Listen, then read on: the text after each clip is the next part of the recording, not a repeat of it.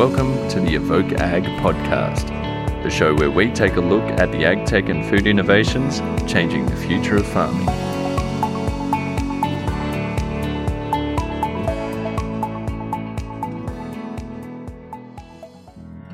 Hello, and welcome to the Evoke Ag podcast. I'm your host, Steve Honor.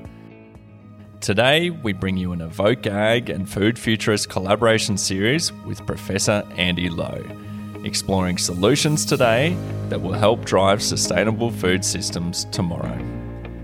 Here, Andy speaks with Peter Wren Hilton, the CEO of Wharf 42, a consultancy specialising in connecting local and international partners particularly New Zealand startups and early stage agri tech companies, to support the Trans Tasman agri tech sector scale its global presence.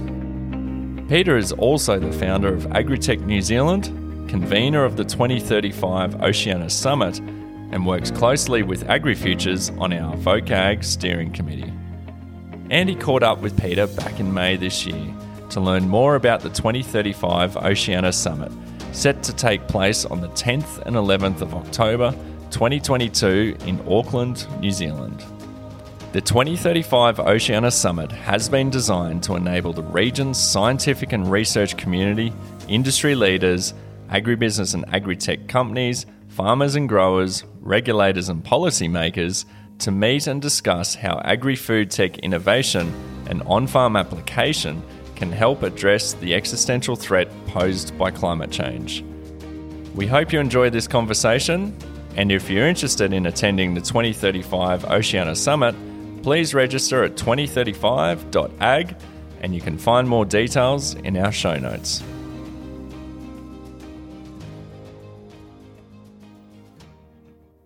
Having the big conversations around agricultural sustainability and climate change is a challenging space. But we need to move the public discourse and expectation towards a properly sustainable vision of the future.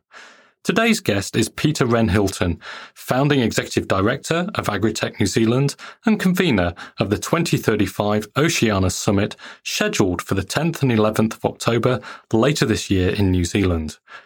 Hear from Peter on combining sustainability and agritech thinking to mitigate climate challenges, structuring high level conversations to develop policy for change here in Australia, New Zealand, with Pacific partners and into the global ecosystem, and how to motivate regional partnerships to deliver on these plans. So, Peter, welcome to the show. It's great to be here, Andy. Yeah, and we're lucky to have you here in person. You've flown over from New Zealand uh, to Adelaide and just arrived on Friday. I, I, did. Uh, it's actually about two years too late. Um, I had hoped to come over last year, actually in July, when I was asked um, to keynote at Advance Ag. Yeah. Um, two days before I was due to jump on a plane in Auckland, uh, South Australia's borders closed. Yeah. Um, and so I had to completely rearrange my flight planning to come in in October and then realized that I probably couldn't actually get back to New Zealand because of our quarantine rules. So, uh, yeah, this is the first trip to South Australia in just over two years. And I think we're we're all enjoying the new freedoms uh, that we, we all have now, and uh, you know the, those those trips that we put on hold for the last two years are now starting to come back into the diaries. So it's, it's a good time, isn't it? No, you're you're, you're absolutely right. I, I used to travel, I guess, uh, overseas probably every couple of months. Um, and I was deliriously excited last week when I got into Auckland Airport, thinking, "What's this?" I just checked my passport wasn't out of date. But yeah, indecently excited. it was yeah. very indecently excited. No, but it's great. It's great to be here, and it's great to catch up with uh, with the agri-tech ecosystem here in, in South Australia. Yeah. And so, well, tell us a bit about that because uh, you're here for a, a pre-event uh, for the 2035 uh, Oceania Summit, which you're convener of. So maybe if we unpack that a bit, you know, what what is what is the 2035 Oceania Summit? Okay, so I'll give a little bit of context. Um, originally, and again, this was uh, impacted by COVID. Um, I was asked by uh, UK Department of International Trade, by their Global Entrepreneur Program lead, um, Rob Ward um, to see whether I would co-convene uh, an Agritech Climate Summit at COP26 in Glasgow last November. Um, for a whole stack of reasons, as we got closer to the date, we, there was so much uncertainty about what COP26 would look like. We decided to um, defer that. Uh, but people at the time said, well, why don't you do a similar kind of event down in your part of the world, i.e., mm. down here in um, Australia, New Zealand, and, uh, and the Pacific Islands, Oceania. And what the summit is really designed to do is to identify ways in which agri technology can support farmers and growers reduce their greenhouse gas emissions, but also help them uh, mitigate uh, a changing climate. Um, what we do know is that when you look at climate emission, uh, gas, greenhouse gas emissions, between 25 and 40 percent are uh, produced by the agri-food um, system, and that's not just behind the farm gate; that's the whole uh, agri-food supply chain. Um, so it's a pretty significant contributor to greenhouse greenhouse gases. But also, of course, as the world's population increases, we need to grow more food, um, and so we need to help farmers grow food uh, at a time when climate changes make that more challenging, whether it's the floods currently being experienced on the East Coast or the fires that were uh, on the East Coast when I was last here in 2019, mm-hmm. we're finding that these events are becoming more severe and more frequent. Mm. So, how can we help farmers address those problems? A land of fire and flood. And so, um, you know, how, uh, so uh, there's clearly a need to have this, this conversation. So, what what what do you find is, is the best way to have those kind of conversations within the format of a summit? I mean, with a summit, you've kind of got the almost the kudos of a United Nations uh, kind of style meeting. So you can bring together some pretty uh, interesting players, some quite important players in the area, and you can kind of engineer uh, those important conversations. Is that the, the attraction for a summit? I, th- I think that is absolutely the attraction. But I, I go back one step, and you, you the question as to you know, how do you actually position this type of event? Um, and I'm going to go back to the kind of the you know the end user, the farmer and the grower. And certainly this is the situation in New Zealand where I spend most of my time. Farmers and growers, when you talk to them about climate, you get that kind of glazed look and they think about regulation, compliance, cost. Um, form filling, you know, yeah. all, all, all, that side. And I, I, guess that farmers in South Australia and mm. Victoria mm. and New South Wales have that same effect. Mm. What we need to focus on, though, is the impact of not adjusting to the climate. And so, one of the interesting features of the summit in uh, October in Auckland is that we will be having representatives coming in from Europe. Uh, particularly uh, people at the other end of the supply chain. So, supermarkets such as Tesco's, Waitrose, they will be telling us what they expect to, uh, and defined by, say, carbon neutral by 2025. And so, if farmers and growers in this part of the world aren't reducing their carbon footprint, then those large supermarkets simply won't buy our product. And that brings in a really interesting economic argument. And at that moment, farmers' eyes become less glazed right. because they actually understand what selling product is all about. And so suddenly addressing the climate challenge is no longer just a cost it becomes an opportunity because if they can reduce their carbon footprint to as little as possible, then they're likely to obtain much higher prices in those big overseas markets. So it really changes the focus of the conversation. So do you think do you think that's been the major shift in the agricultural sector? It's moved away from you know, a, kind of policy constrained, uh, government regulated uh, kind of system aiming for kind of global targets that nobody really understands, let's be honest, uh, uh, through to kind of industry led uh, initiative because consumers are responding and want something done about that. So the big buyers, uh, the wholesalers, the supermarkets have understood that, and then they're passing that simple, uh, a simple framework back down, back up the supply chain, really. I, I, I think there's real evidence of that, particularly mm. in Australia. Uh, yeah. I'll give you a great example. Um, Meat and Livestock, uh, Livestock Australia have set themselves a 2030 target to be completely carbon neutral across the red meat sector. Now that is way more ambitious by 2030. By 2030, isn't it? Yeah, by yeah. 2030. That's yeah, that's really ambitious. That's very, yeah. very ambitious. Yeah. Um, that's way more ambitious and it's above my pay grade because obviously I don't really want to comment on Australian politics, um, but they're moving much faster than government. Yeah. And I think there's a lot of evidence uh, that industry groups in Australia are moving a lot quicker than government because they understand the imperative of reducing that carbon footprint to keep access to those global markets. Yeah. Um, so I think that is and in some ways, the same thing is happening in New Zealand, although in New Zealand, I think the government is probably slightly more uh, focused on um, climate change, and certainly a lot of the legislation that's currently being passed uh, proves that. Uh, but it's being driven by industry. I think farmers and growers are slowly but surely realizing that unless they reduce their carbon footprint, there may no longer be a market for them to sell their product, at least offshore. Yeah. So it doesn't matter what some extremes of the National Party uh, think. Uh, yeah, farmers are, have to get on board with it because it maintains that access to the, those global markets. So what's the um, so that, that's that's that's the kind of financial and kind of market imperative. Well, what are some of the technology uh, pieces, and how does a summit kind of have those conversations to uh, to encourage adoption, but also development of of, the, of those new areas? Again, again, great question, Andy. And I'm going to use one example. Um, we're using the summit as an option or opportunity rather to um, bring together different players to address one very specific challenge in our region. And that's the challenge faced by the Pacific Islands uh, around climate and food security.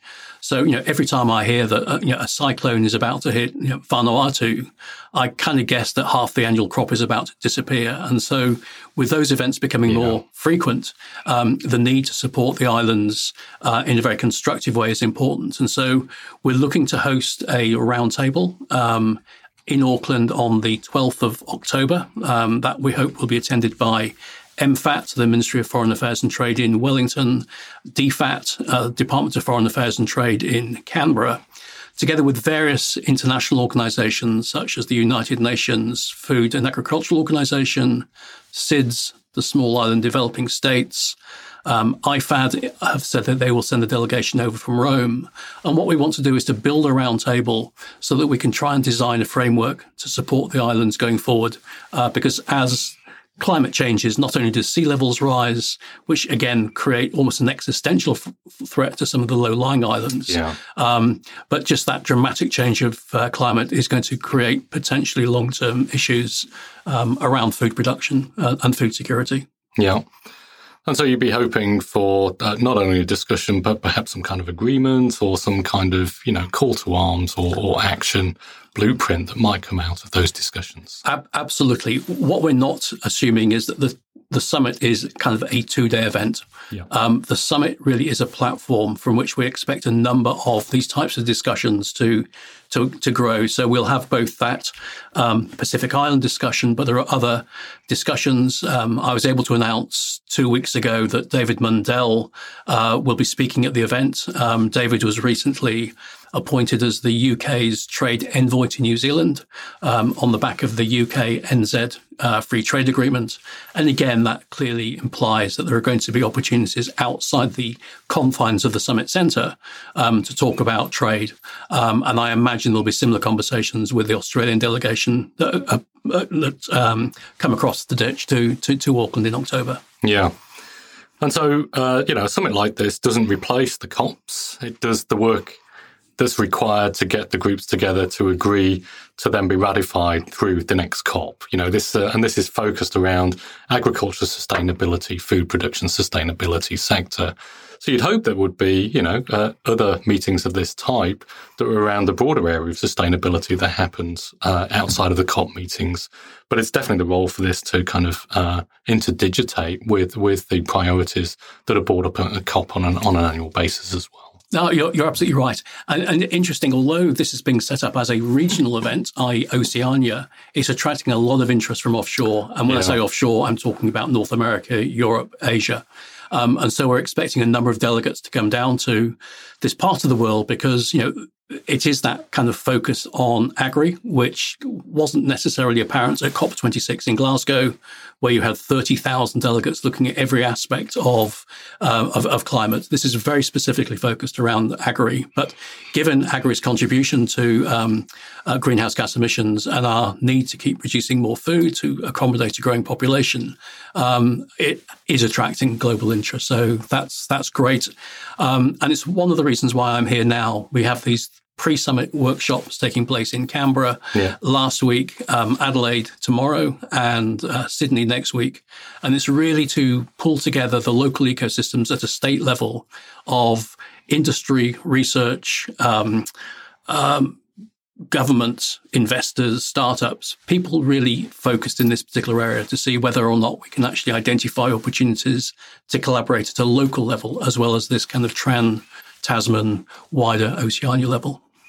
Yeah, so these are really kind of regional uh, mirrors on the uh, uh on, on the uh, the global uh, summit that will be uh, when when's the date? It's October the it's the tenth and eleventh. Tenth and eleventh of October. So we'll certainly promote that as part of the uh, at the podcast, we'll uh, send through, you know, the links to that as well. So for Great. anybody that's interested uh, in attending, and of course, not all the tickets are sold yet for the event in New Zealand. They are for tomorrow, aren't they? no, they, they, they, they, they, certainly are. No, we're just beginning to um, promote some very similar regional workshops within New Zealand that will start off in Auckland on the 31st of May. But um, no, we've got plenty of tickets left for the main event, which is in October.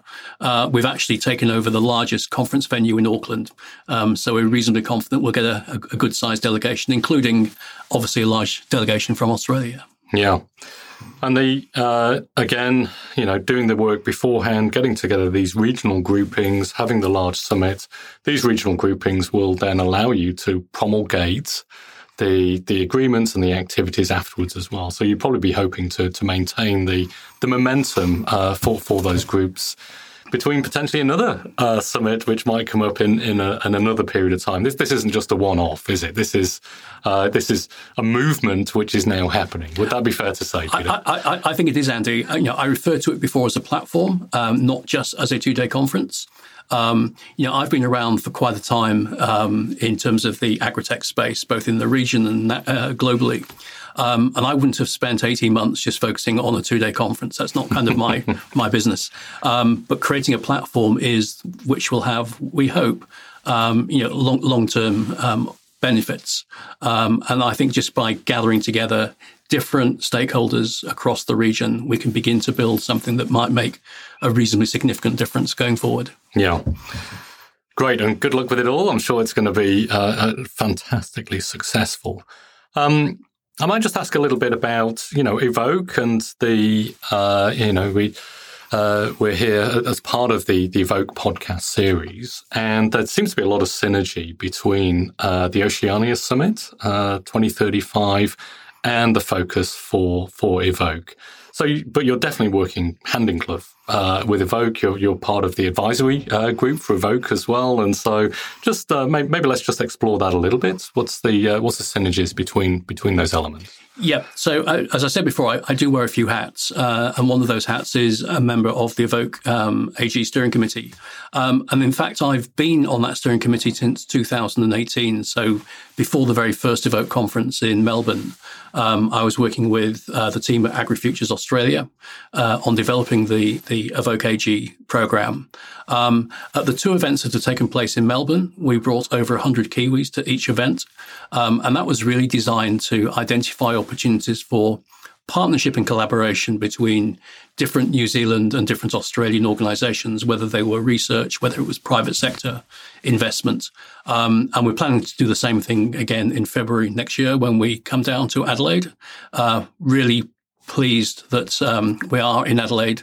There's an amazing uh, ecosystem here, which uh, I'm looking forward to meeting both tonight and tomorrow. Um, but um, yeah, that that relationship between the summit and uh, Evoke is very real.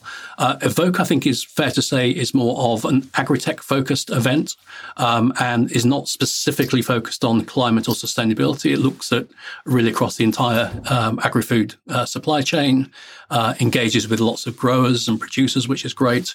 Uh, the summit has that kind of slightly more climate sustainability focus, but we are working very closely together. So AgriFutures Australia are actually one of our major uh, partners, um, and I've been working very closely with um, AgriFutures uh, Australia on the three workshops that we're running here um, over this the course of you know, last week and the next two weeks. Um, so there, there is a very close synergy, and uh, I, I, I, caught up with um, uh, AgriFutures Australia's um, managing director, John Harvey, last week for dinner, and we basically complimented each other on saying that the two events were very, very um, complementary. Yeah, no, good. I can see you know, the broader sustainability focus of the Oceania Summit and, uh, you know, harmonizes well with the agri-tech focus for Evoke, but also, you know, travel across the ditch and uh, uh, the synergies that happen with, with that global uh, group as well. And, out, you know, out of phase uh, helps, you know, all those things make for a, a synergistic offering uh, here in the Southern Hemisphere. Yeah, you're, you're, you're right. It's I, I think it's a, it's a, global market here, isn't it? Well, that's well? That, yeah. that, that's absolutely that's absolutely. Now, I think it was the point I was going to make. Um, you know, uh, what, going back about nine, ten years ago, I lived in Silicon Valley. I lived there for three years, just outside San Francisco. And it was only then that I became aware of this kind of emerging investment asset class called agritech. Um, couldn't understand why so little of that investment was coming down to our part of the world. There was a lot going into Israel, a lot obviously being consumed in North America and the US. Um, also, quite a lot going to places like Holland, but very little down to Australia and New Zealand. I came back to New Zealand in 2015 and worked out very quickly some of the challenges that we as a country faced. And those challenges were actually shared very much by Australia. Um, and it was really around about that time that my conversations with people like AgriFutures started, and we said, look, rather than kind of New Zealand and Australia going to the global market in our own kind of separate ways, why can't we go as a region um, to create that kind of scale and impact so if investors are looking down in this part of the world from London or Berlin or Paris or uh, San Francisco, they don't need to choose whether to come to New Zealand or Australia. They'll come to both. Hmm. And so by having the Evoke AG um, platform and by having the Summit platform, we actually have created an opportunity to um, engage um, both both ecosystems as, as a single entity. And one great example of this is only yesterday we announced the launch of the 2035 Vision um, investment platform, which is inviting early stage Australian and New Zealand agritech companies that have a specific focus on climate and sustainability to pitch for potentially millions of dollars of investment. Um, and so we are attracting a number of international investors to come down to the summit in October. Um, without that Australian component, the chances are they might not have come yeah. It's only because they can see Australia and New Zealand. It creates the scale, creates the deal flow that those kind of international investors are interested in. Yeah. Um, and that, I think, is something that both Evoke and the summit share together. Yeah. So, look, and, and that's uh, not to be underestimated what a major change that is. I mean, we've, we've gone from, you know, what you know might be generously described as quite a, a, an immature uh, ecosystem uh, here in both Australia and New Zealand. But uh, through these types of uh, instruments, groups have come together. You know, the um, uh, the different innovations have been tried and tested. We have uh, good support networks from government to encourage that innovation side but unless it's taken up by the market, unless it's uh, the serious um, investment dollars that are available, you're never going to be able to compete on, on a global. And we don't just want to be consumers of somebody else's agri-tech. We want to be innovators in our own in our own right as well, don't we? Yeah, no, I, I, absolutely. Um, I mean, you know, New Zealand and Australia, between the two of us, you know, we've got reasonably significant agricultural sectors, but in a global context, they remain very, very small. Yeah. And so, if our innovators only focus on those local markets, they're never going to scale uh, and become you know, major uh, global players.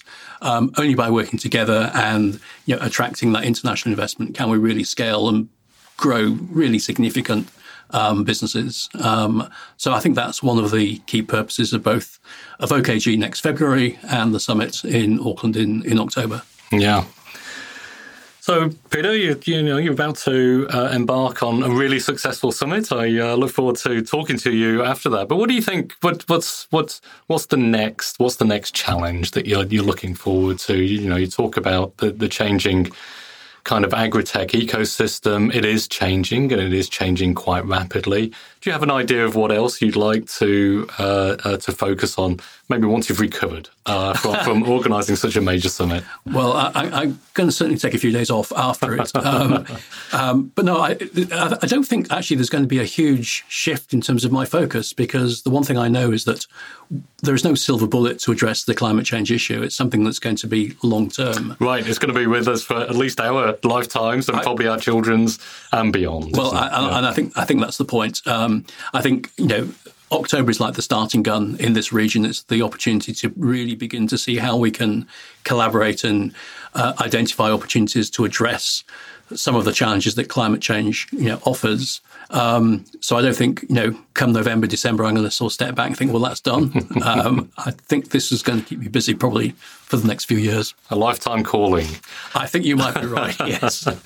Well, Peter, thanks very much. It's been a fascinating uh, conversation. We'll put the details of the 2035 Oceania Summit uh, along with that podcast, this podcast. So if anybody's interested in going, uh, then they'll be able to follow through uh, with that. But thanks very much for coming into the studio and having a fascinating conversation. It's great to be here, Andy. Thank you. That was Peter Wren Hilton, the CEO of Wharf 42 and convener of the 2035 Oceania Summit speaking with our evokeAG contributor, Andy Lowe. And the 2035 Oceania Summit is offering a special offer ticket price for Australian delegates looking to attend the event on the 10th and 11th of October in Auckland, New Zealand. Simply use the code OZ2035 when registering. Early bird tickets end on the 15th of August. If you're interested in being part of an Australian delegation, please contact AgriFuture's GrowAg Engagement Manager, David Lord, via growag.com. Thanks for listening today. My name is Steve Honor, and until next time, have a great day.